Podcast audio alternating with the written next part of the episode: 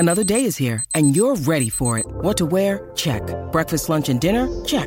Planning for what's next and how to save for it? That's where Bank of America can help. For your financial to-dos, Bank of America has experts ready to help get you closer to your goals. Get started at one of our local financial centers or 24/7 in our mobile banking app. Find a location near you at bankofamerica.com/talktous. What would you like the power to do? Mobile banking requires downloading the app and is only available for select devices. Message and data rates may apply. Bank of America N.A., member FDIC. Welcome to Blood Is Red, Volume 1 of the Color Collection series of short story anthologies written by number one New York Times bestselling novelist Scott Sigler. Blood Is Red is also available as an ebook and an unabridged audiobook. For links to purchase any version, visit scottsigler.com/bloodisred. Hey, junkie, it is I, your future dark overlord, Scott Sigler. Just letting you know, this is an hour-long episode, so we have put in a couple of ad breaks, about 20 minutes in, and about 40 minutes in. It'll be real quick. You'll hear the shormy sound. You'll hear an ad or two, the shormy sound. The Q&A will continue from there. Just giving you a heads up on that. Let it roll through. That helps us out a tiny bit. And I hope you enjoy this long-winded Q&A that covers an enormous amount of ground in the Siglerverse. Enjoy.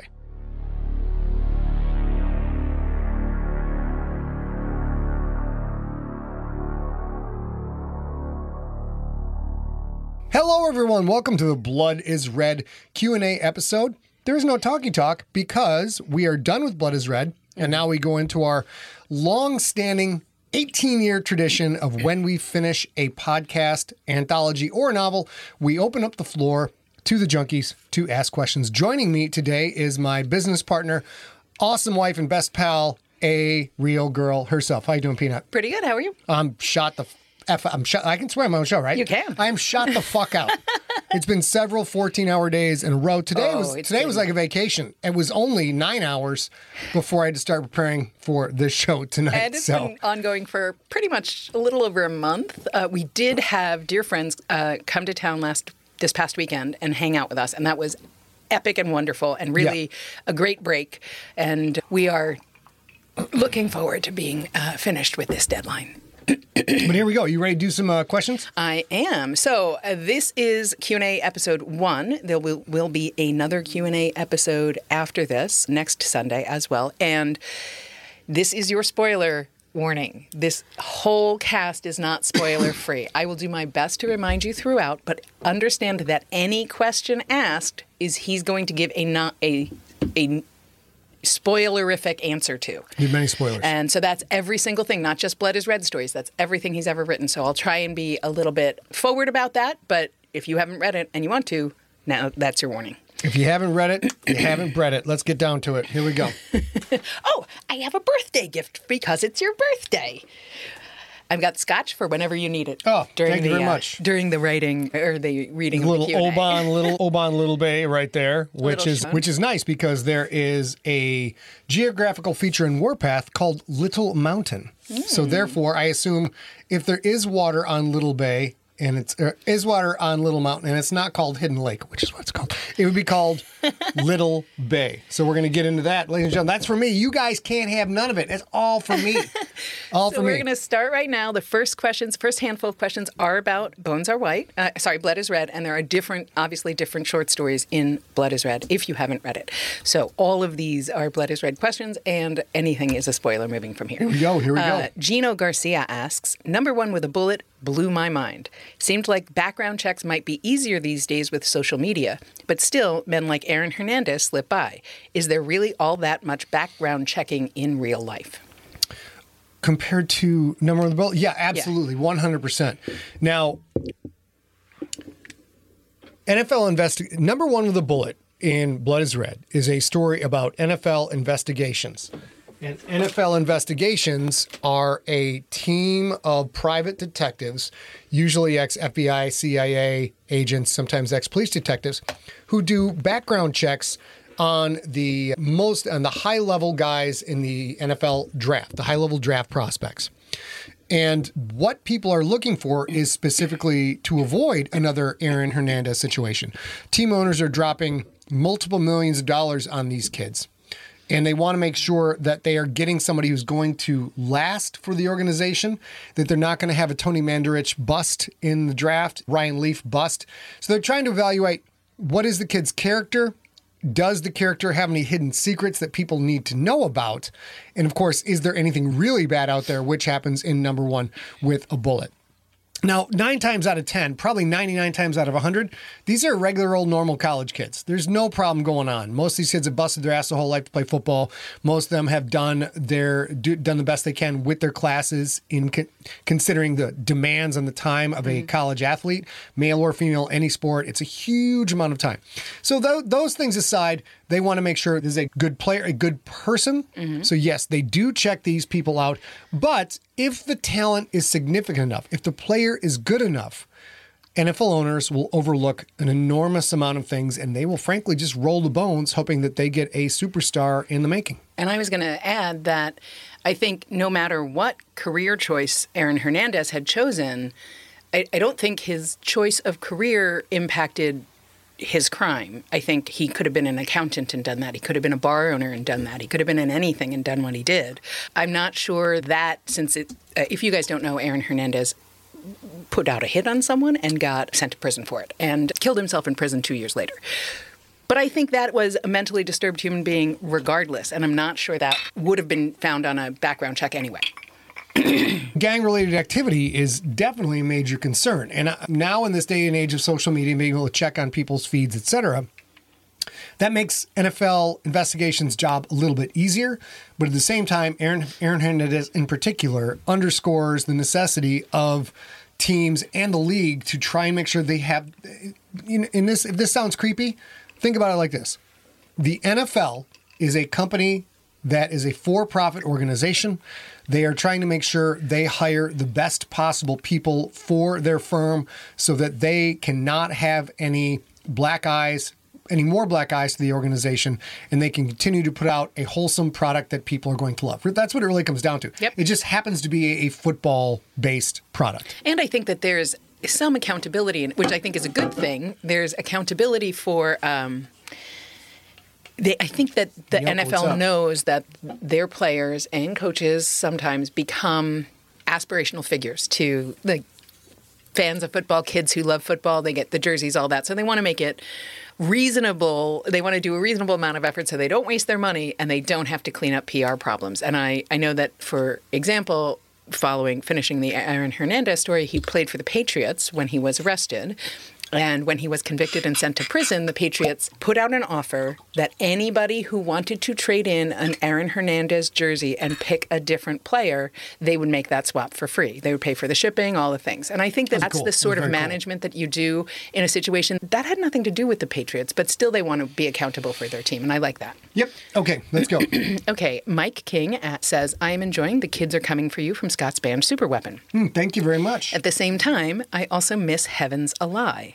I always imagined that's what trench warfare would sound like. Mm-hmm. Anywho, my question, can you talk about how or why Heaven's a Lie was selected for the GFL and why it was changed? Fun question with a lot of answer, which now we have closing in on 2 decades of history doing this shit.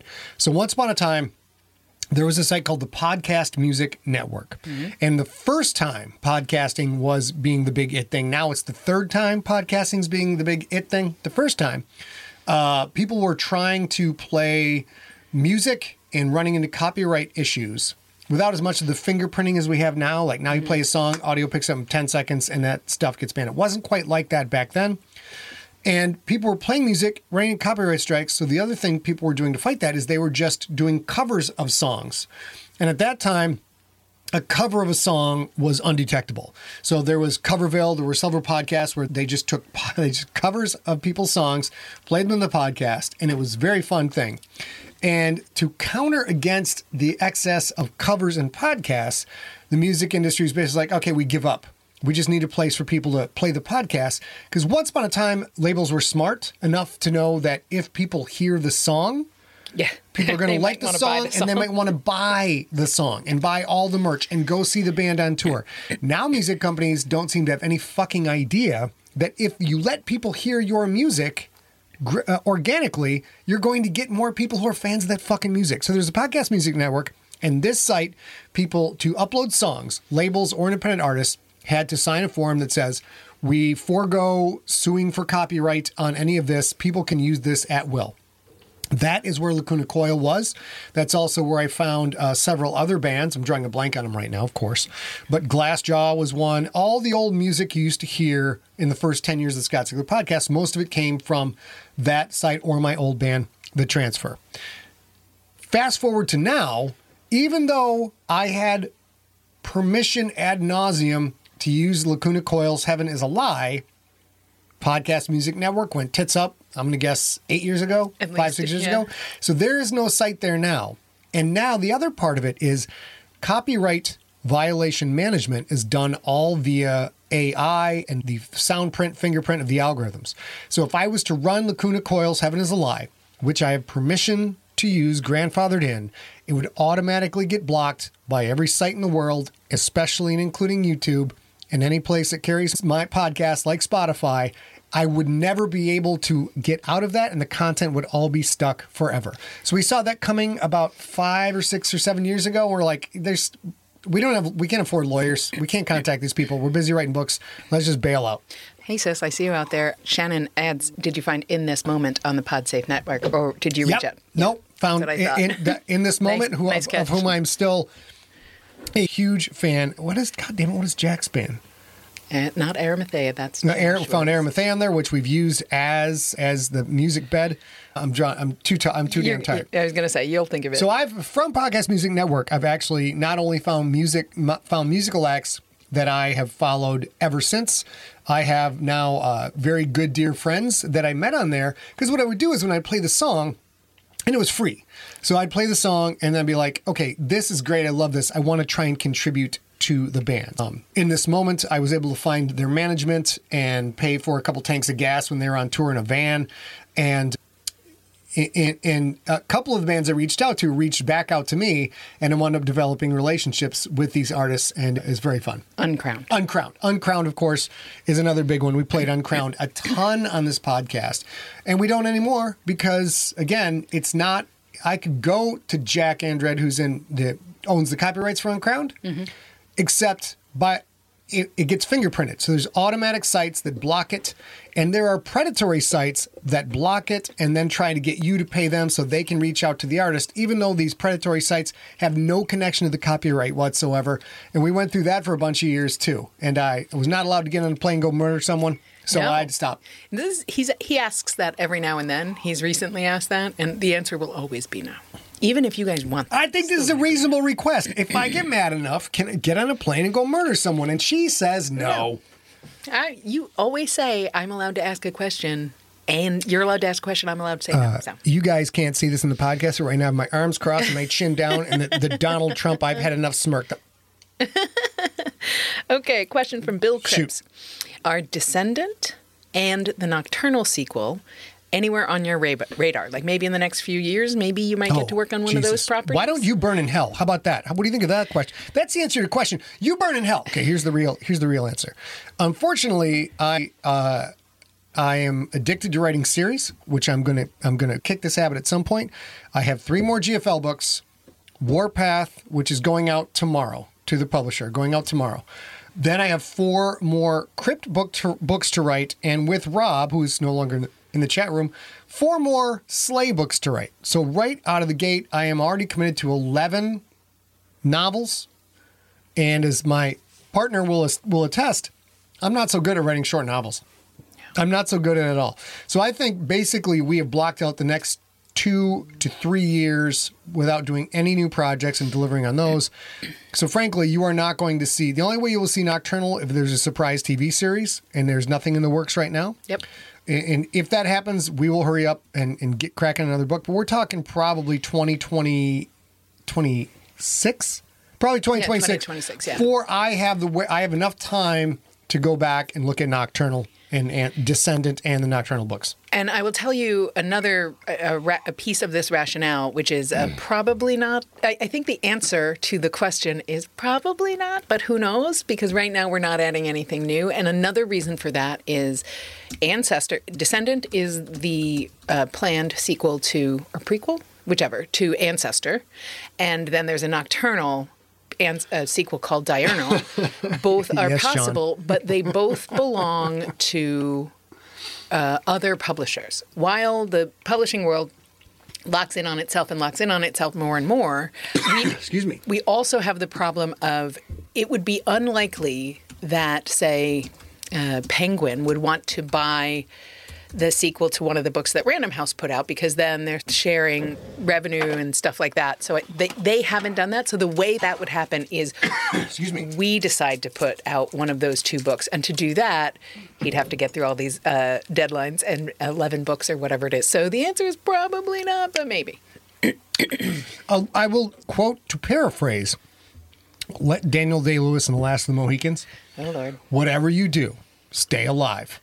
I will write for you. But you gotta live. You gotta live long enough so I can write those books. So therefore, if you die, that's on you. It's not my problem. It's not my problem. All right, let's go. All right. Randolph Brown said, asks, in the GFL, when transferring, what is Greedock? What is his? Who is he? What is his? Greedock is a Quith. Okay, so this is a Quith question. In the GFL, when transferring to a queen, a female loses all possessions. Mm-hmm. She is dependent on her male. This is a giant spoiler for the GFL. Oh, yes. So if you've not read through the GFL, including the Stone Wolves, you're going to want to skip ahead in this part. But go ahead, babe. Yeah. I lost my place. She is dependent on a male consort for everything, so the queen picks that consort accordingly. Okay, so then why does she ask for her old jewelry back? Is there something hidden in the jewelry? All right, listen, you motherfucker. Come on now. Let's be honest with ourselves. How many of you people out there have a significant other who every now and then makes a request, borderline demand, that is a question? It's, hey, can I have this thing? Can you do this thing for me? Can you go take care of this thing? And in many relationships, I have had these in the past, this is disguised as a choice that you have freedom to make. But in reality, I think we've all been in a relationship where someone asks you a question, and you included, where someone asks you a question, and it's not a question. It's not a question. It is a specific request, borderline a command. And you know what? I'm going to use one word as a catch-all for all the genitalia and all its forms and all the land. But you know what? Coochie got power, man. Coochie got power. If you're gonna stay in that, I'm so glad I put my hand down fast at the beginning of this. If you're gonna stay in that coochie's good graces, sometimes you got to make some shit happen. You know what? Outside of the bedroom or the cave where the Quith like to get things done. Yes, she will make certain requests, and I'm not going to say this is an inverted power structure. I'm not going to try and claim I'm subverting expectations or any of the bullshit phrases here from people who know how to write plots. But what I am saying is, just because they don't legally own the possessions, Quith queens have far more power and control than the world the Quith society at large may think. And some of this goes back to, going way back to medieval times and before that, at a time when women were property and had no rights, there were still many individuals within that gender who were able to impose their will upon those who did not have a strong will as they did. And I do also remember you saying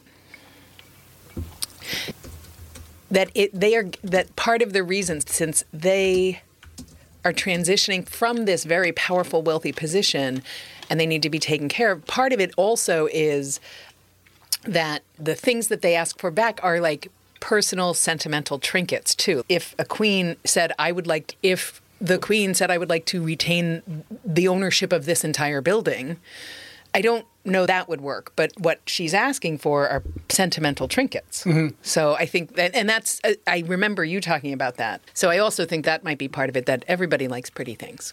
I will say, without giving any spoilers, because these books I haven't written yet, there is far more to the story than you are aware of.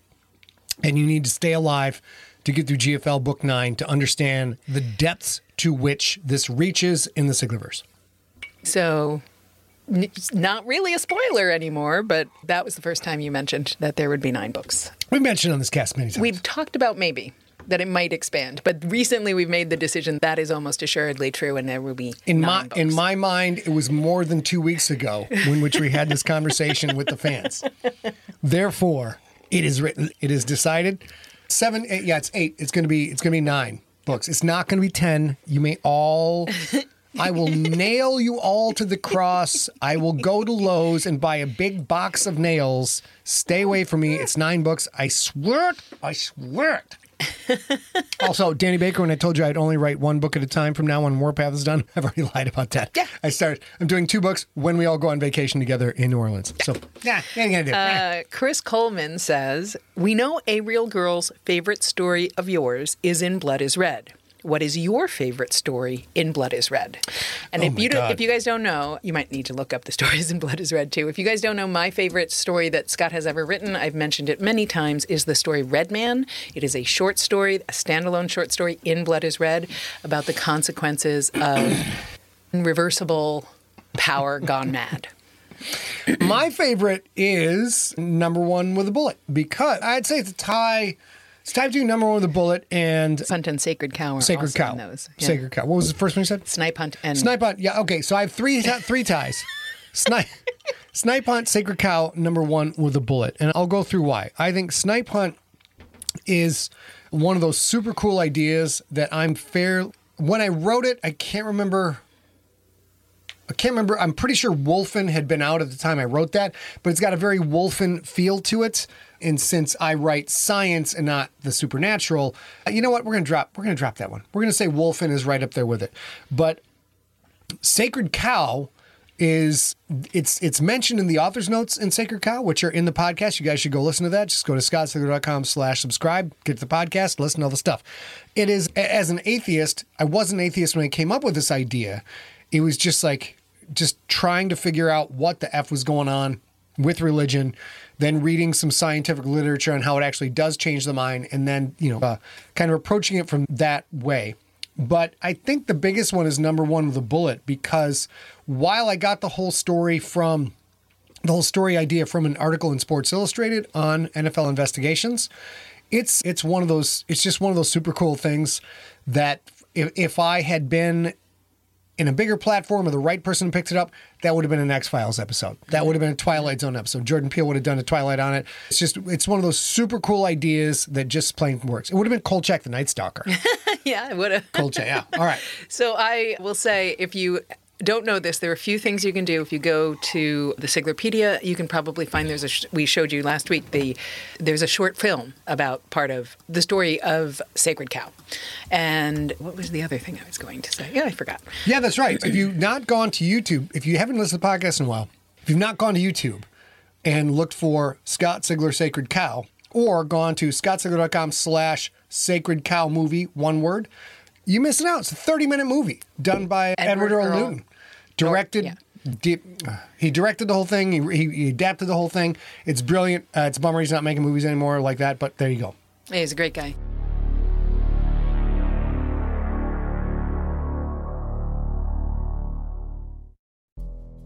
In the climate-ravaged world of 2072, the city of Piura stands as a miraculous green haven. Piura is a geoengineered paradise that protects its fortunate residents from the global catastrophes of heat domes, fires, floods, and droughts.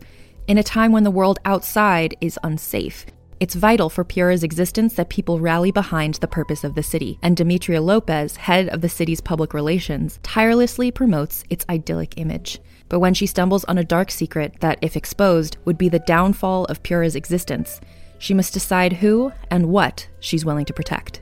From Wondery, the makers of Academy and Dr. Death, The Last City stars actors Ray Seahorn, Jeannie Tirado, and Maury Sterling. Follow The Last City on the Wondery app or wherever you get your podcasts. You can binge all episodes of The Last City early and ad-free right now by joining Wondery Plus.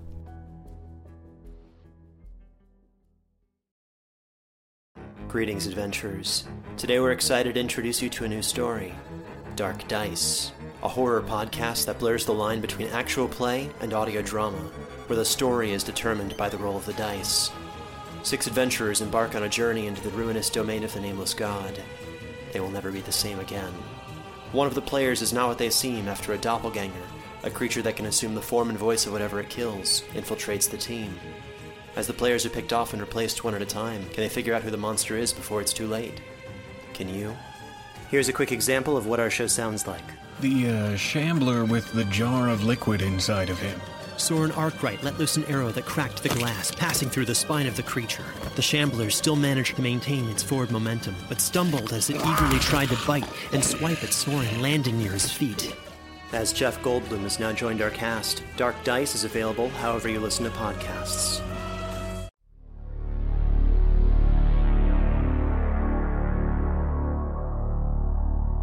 Jason Brown asks, the author of the Wheel of Time series died before finishing the series, but left detailed notes to finish the last books. Does Scott have notes to leave to anyone that might pick up his series if ever needed? I'll take over while he thinks of what he wants to say about this. How would you define detailed notes? I will say that I believe anything happened to Scott, or Scott was not able to finish the GFL, I believe that together with some of junkie writer friends, like probably Scott Pond and Chris Grawl and John Bisco, we'd all get together and tell you how it was meant to end. That is a PDF. That's a white paper. It's 2 pages long. It's not all the mayhem and all the wonder and all the grace of the GFL, but I could communicate what was meant to happen and what his intentions were in about 2 pages. That said, I don't think that's true of the Crypt. It's probably with Robbie's help. We could do that for Slay. And then, no, I think we have a shared database. I'll say Slay, yes. Rob could be the showrunner for Slay and either write it or get writers to work that whole thing. He worked in conjunction with because Slay is meticulously, let's be honest, for a story about crows that eat cigarette butts and try and pull a train on a pigeon, it's an incredibly detailed, dark fantasy story. Don't forget the sex gnomes. And don't forget Mjolnir. Come on. The amount of dirty jokes that are already literally plotted out on note cards this note card stacks like this big, y'all. But the end of the GFL series, which will also mark the end of the Siglerverse, because the Crypt will be done by then, It's just these giant reproductive organs. They're huge. They're so girthy. Whatever you think of when you think of reproductive organs, it's massive. And frankly, there's...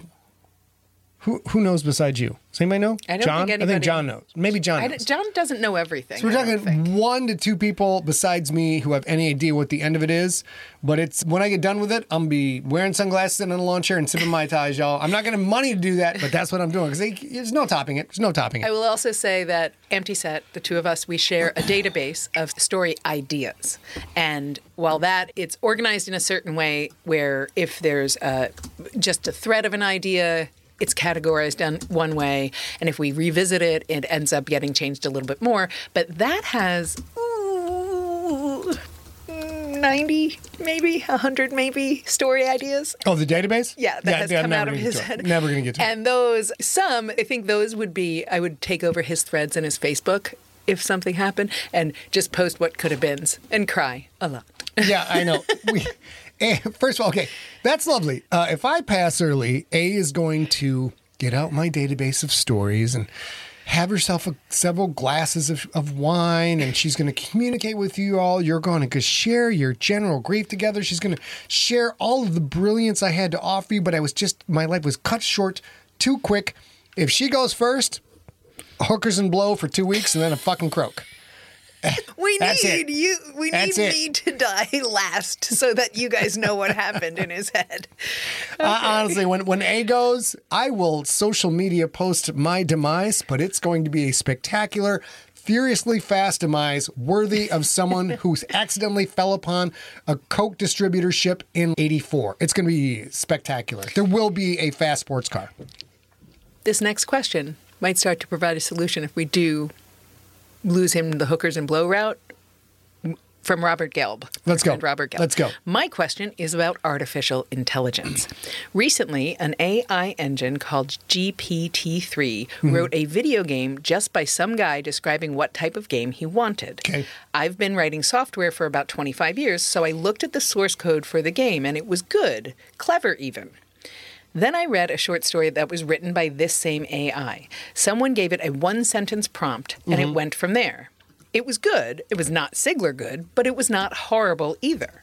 The whole thing reminded me of Petra Prowitt's first steps in Robot Uprisings. She created something and didn't even realize the full power of what she's done.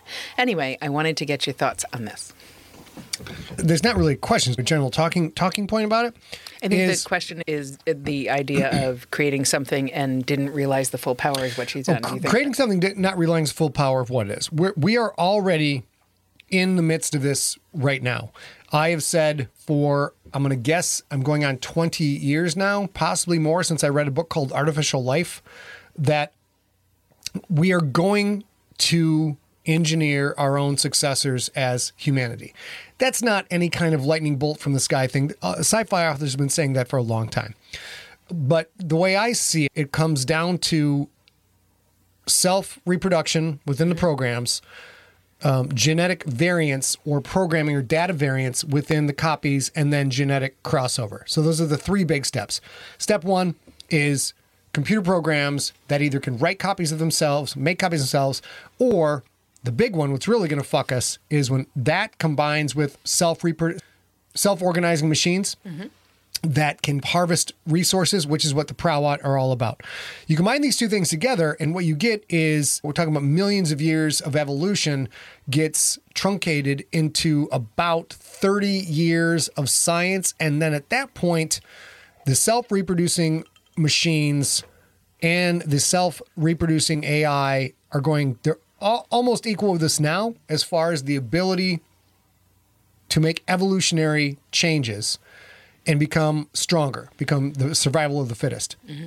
Where we get screwed is the best we can do in the most repressive cultures in the world, every 12 years, you get a new generation. Mm-hmm. In the Western world, we're up to like every 28 years, you get a generation. With programs, we're talking minutes, hours at the most. With actual self-reproducing machines, we're talking matters of days and weeks. So we will absolutely get left behind.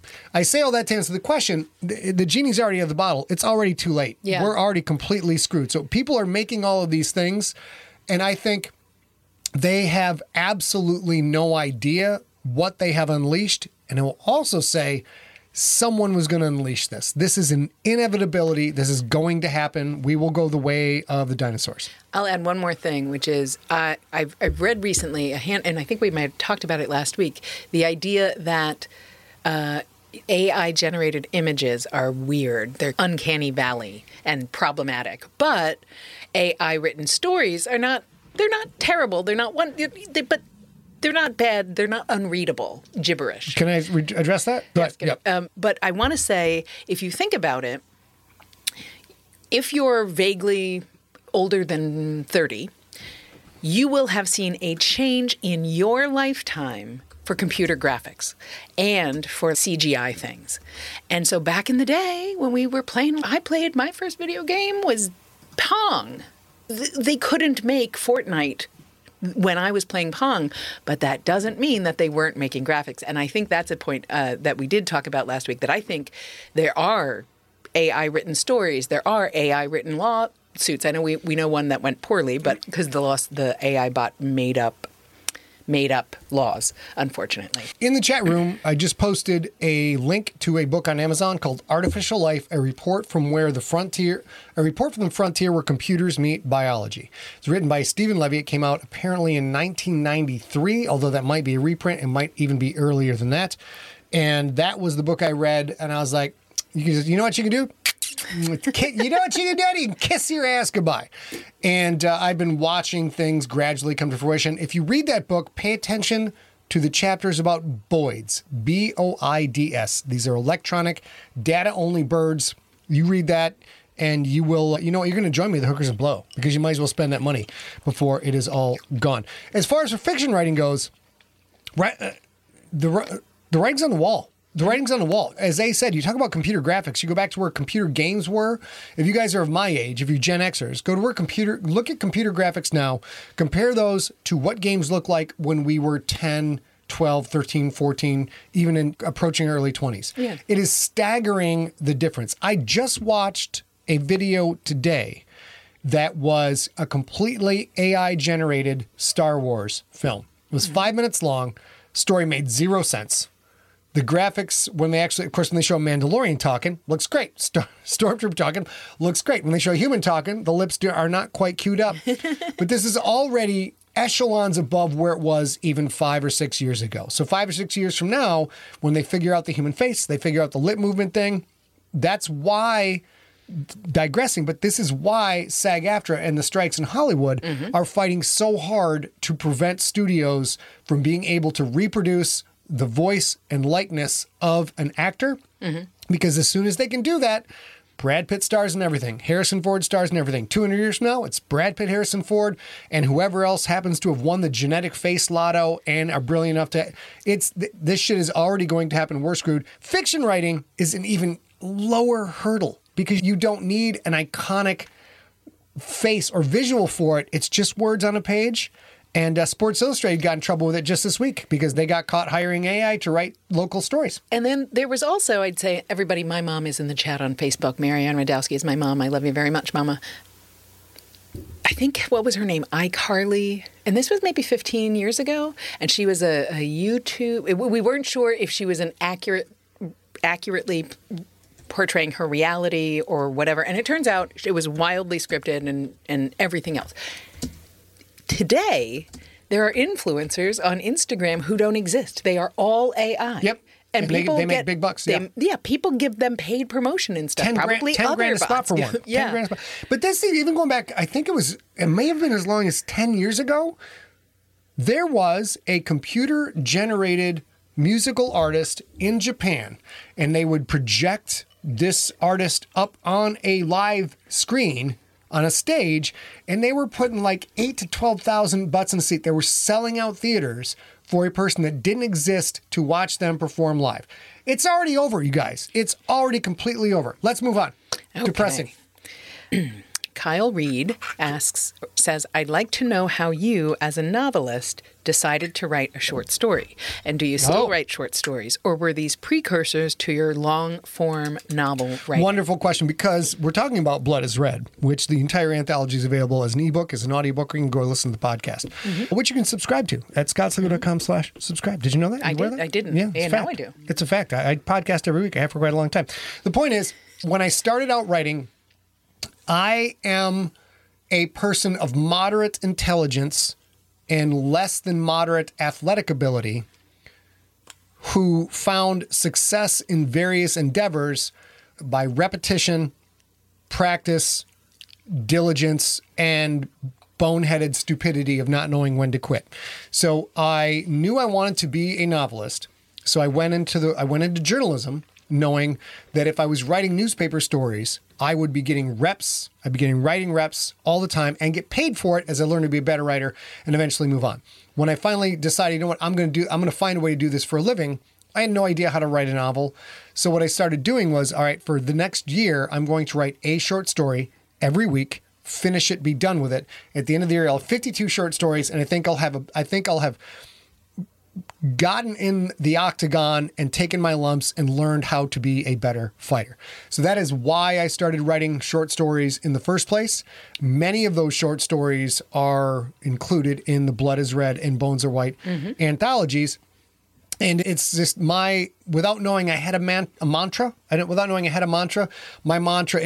get in the ring and get your ass whooped. Go get your ass whooped, and the more you get your ass whooped, the more you're going to learn how to not get your ass whooped. You're going to start winning a couple of matches, and then before you know it, you have gone from my freshman year, or my junior year of wrestling, we just got wrestling 6 and 30, to my senior wrestling 28 and 5. So like you don't have to know how to do something to start doing something. And jump in, and Chris Hardwick was a big one of this. Jump in with both feet, make mistakes, figure it out, get better, and start to evolve from there. Before this goes, just went off the screen. Okay. Can you scoot it back down a little bit? Oh, honey, I know how to scoot, girl. Okay, Sean asked a great question. Sean on Twitch, Shandara asks, in The Rookie, Virek says that Quith females breed, quote, out in the open, end quote, on OS2. Does this square with the later hyper-secretive concept of the queens? There's some information I cannot give you at this point, but I'll use a modern pseudo-analogy. There's some poor bastard in Russia who just got, I think it was 10 years in prison because he wrote on a window with his finger in do, no war, no Ukraine war, something along those lines. Motherfucker's going to jail for 10 years for that shit. So he did it out in the open, but he is also been observed by his culture, finds his behavior reprehensible to the point where it's punishable by jail time, and now he is going away. Do queens breed out in the open? Yes, they do, because this, like all of the sentient species, sentience, culture, and high technology have only existed for a sliver of time in the overall arc of their evolution. That's what people did way back when, before being naked was some kind of abhorrent sin. Cro-Magnons and other human variants were just banging all, you just went at it. You're like, you look good, boom, let's get it done. You didn't go find a cave to squirrel off away and all that business. You know, you're like wildebeest say. We are in the veldt with the dust flying. There's 1,000 people in a herd. Let's get on. I think we have the answer. Oh, okay. The answer is wildebeest and the veldt. All right. Vance Solomon, who I already love, because this is such a beautifully worded question. What inspired you to write this particular story about Iowa? It's funny to me since I live here and we do have some strange people. I love that. First of all, Vance, everybody got strange people. This particular story about Iowa. I would always get mad back in the day when people were like talking about fat, stupid, violent Americans. I'm like, do you not think these people exist everywhere in the goddamn planet? This is not a special thing that we have created. They exist everywhere. We've just developed the ability to magnify and broadcast these particular behaviors. What was this question, guy? It was, what inspired you to write this particular story about Iowa? I am from the Midwest, as are several people in the chat room. I'm fairly certain that Iowa is not all that different from Wisconsin, Minnesota, Michigan, Indiana, and that other state that we will not discuss. Something about a Buckeye. I can't quite remember. But yeah, it's about and that's another concept that's not unique to me. You take the you take the idea of a very highly advanced research facility, you put it out in the boonies because you've got some isolation and you've got the ability to hide what's going on. Something goes wrong and chicanery results. So just Iowa Typhoon sounded great to me. That was just a two-word idea where I came up with a story because you don't have typhoons in Iowa. So therefore, I thought it would catch people's attention. I wrote a fun story and there was a lot of blood. And to finish the there was another piece to that other question about did he switch from short form to long form fiction? And the answer is no. He still writes short stories in a very narrow window. It has to be, I think, two specific people asking him to do it, and we have to revert the rights to put him in a book. I just got asked by one of the people who are allowed to ask me to write short stories to write a short story. Well, I did a book event in Encinitas, and I had to be like, I told him, I said, you go to hell. I got 13 books to write. You go to hell. Because I wanted to write the story like fucking immediately. Sorry, Henry. Oh. No, you didn't even tell me about it. I'm so impressed. I got focus. I actually just, when I went to do focus, you guys listen to the podcast, I put made a knife of my hand. I put the knife to my nose. I moved it forward. Focus. And then I poked myself in the eye.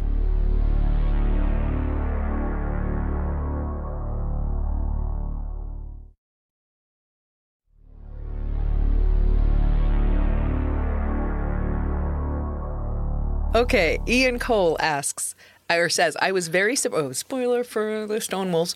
I was very surprised in Stone Wolves to learn of Goldman's previous military experience. Was there mention of this in previous books? I cannot believe I missed it.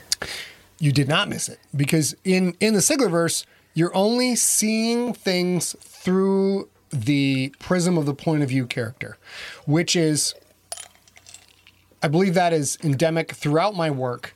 And it focuses heavily on we are all the hero of our own story. And the people that we think of as evil or villains, they do not think of themselves as evil or villains. And there's a whole completely separate set of history and events and cultural impacts coming in these people, and where we interact with other people is this narrow slice of a Venn diagram.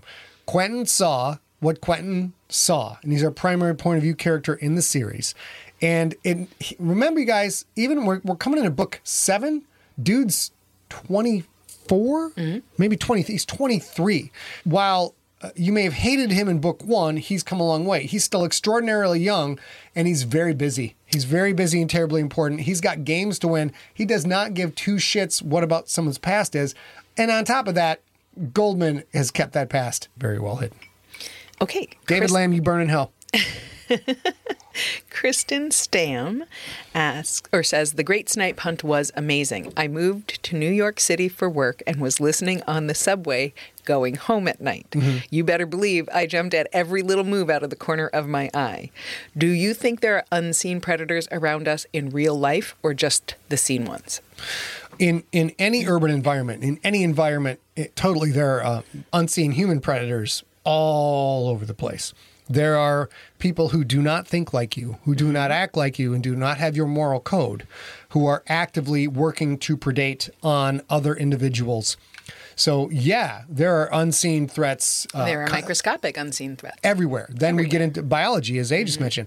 Microscopic unseen threats. And bacteria and viruses do not give two shits about how smart you are. They're not capable of understanding any of that. They just do what they do. If you are unfortunate enough to be caught out in the wild in an area where there are predators, you are going to be considered to be food, and something will hunt you. It's all over the place. Unseen predators, unseen threats exist everywhere, to the point where I think it's only been the last 100 to 120 years where people are not looking for those threats on a regular basis. And we owe that to the cumulative iterative benefit of advanced society, advanced cultures, and technology and medicine, where we don't spend every day going, that's going to kill me. That's going to kill me. That might kill me. We just go about our business. So yeah, unseen threats are everywhere. And in particular, being a New Yorker, I will say, even before the rats in the subway is what she's talking about, there's also cockroaches in your house. Pretty much in New York, you're going to get them now and again. And I think those are probably unseen predators. Probably eating your cheese in the middle of the night. That'd be still seen predator, I guess that would be. Yeah. Okay, Bill Cripps asks, he says, I've got a couple of questions since everything has been put on Apple Podcasts again. I've been listening to lots of stuff. One at the end, spoiler alert for Infected and Nocturnal. First one for Infected, at the end of Infected, is that the key coming through the gate? Yes, it is. Yes, it is. Yes, it is. That's covered the reasons why you see the key in Infected. And they are in the position they are in when you get to the GFL, it is listed at siglerpedia.scottsigler.com. It's in the timeline. If you guys go look at it, all of the answers are there. I'm not going to give you specifically what's going on because that hopefully will come at a later book. Okay, and his second question is from Nocturnal, or about Nocturnal. What were Sly and the rest of the Nocturnals doing before they killed the priest? Obviously, they were active as well as Erickson. Mm-hmm. But by the way it starts, it sounds like until they started knocking off Rex's enemies, they were in hiding and weren't using their protection symbols. That is why there's two elements there. So number one, the anchor for the Nocturnal series is a thing called the Keystone Predator. And a Keystone Predator is a predator that holds a preyed upon or subjugate population in check by their activity. And in evolution, if the evolutionary arms race has advanced to a point where there's one primary predator that has outlasted all of the other predators to prey on a certain species or a certain group of species, and then that predator goes away, what happens is their target species is allowed to reproduce unchecked. You get a population explosion, which can have cataclysmic consequences to the current biological equilibrium. Mm-hmm. So the savior is a keystone predator. The fact that the Nocturnals know he's out there, that they know he's looking for them, in this book, that mitigates their predatorial behavior. Mm-hmm. They can't do the things they want to do. They can't hunt the way they want to hunt because they know if they slip up and they become too obvious, they're going to get an arrow through the head and they're just going to vanish and they're going to die. So this is a behavioral keystone predator impact.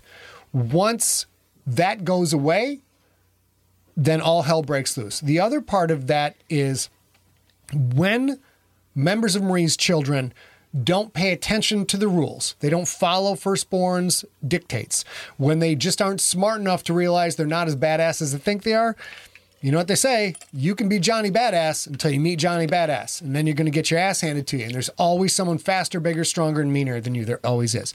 So these people disobey the rules, they go out and do what they want to do, they get taken out of the picture, and everybody's still at home in the lairs, I ain't going to behave like that. So that is why you don't see all these things, because there's a total check on the population. And once they realize that that check is gone, thanks to the unfortunately mentioned TARD, that's when things really start to jump up a notch. So as a reminder, and I don't know how to do this, but Steve or Scott or somebody note where this is in, roughly in the time. Teresa Lynch says, I'm with A, Red Man breaks my heart too.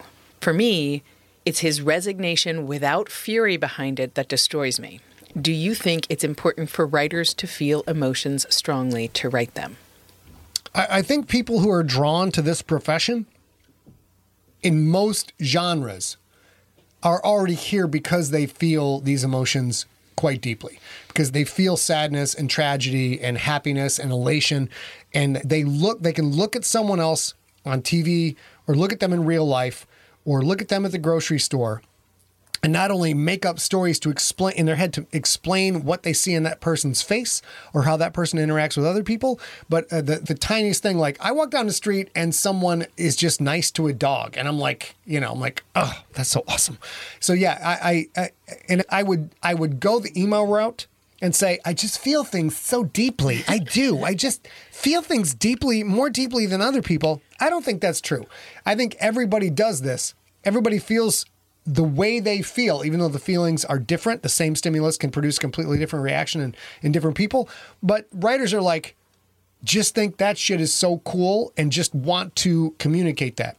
And as for myself, I've said before, my calling in life is to make you care deeply for a person that never existed. That's what I do. I try and make something so real based on your reading that you feel sad when things don't go well for Quentin. And you feel very upset when certain characters die. Yeah, that is what I do. And I think a lot of writers do the same thing. But do I think writers are this special breed? No, I think everybody feels that way. Writers just have a way to take that, encapsulate it, distill it, and serve it back up in imagination. And I do also think that for anyone who's read the script or the Crypt, this is a little bit of a spoiler for the Crypt, and that's pretty new. So it's not a very big one, but there's one character named Anne who is particularly vicious.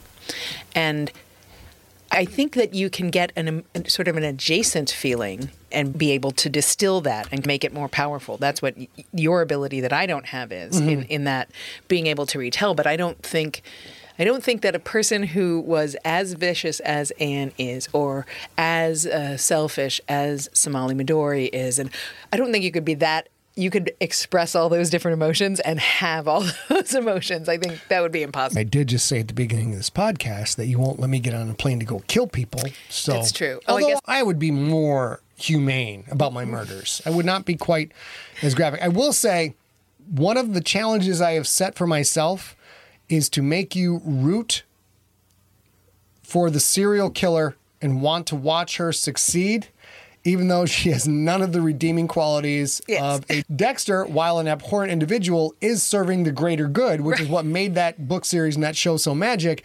Anne has none of the greater good. And my job is through that series to make you root for this completely psychopathic individual. We are going to wrap up this podcast right now. Do we just kiss off into the sky? Yeah, tell them I'll kiss off into the sky. All right, I'm kissing you for your birthday. Yeah, it's for my birthday. Happy birthday, me. We'll be back next episode with more of The Blood Is Red and the general Siglerverse Q&A. Until then, we will talk to you all real soon.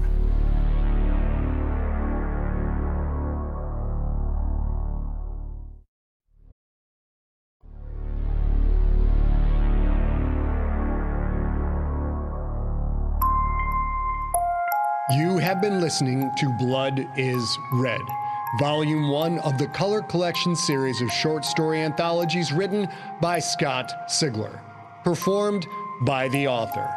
For more information on Scott, please visit scottsigler.com.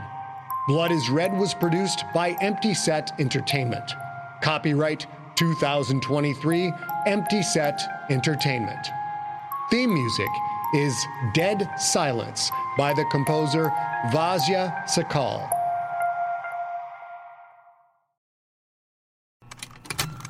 Contained herein are the heresies of Radolf Buntwine, erstwhile monk-turned-traveling medical investigator. Join me as I uncover the blasphemous truth of a plague-ridden world, that ours is not a loving God, and we are not its favored children. The Heresies of Radolf Buntwine, coming January 2nd, wherever podcasts are available.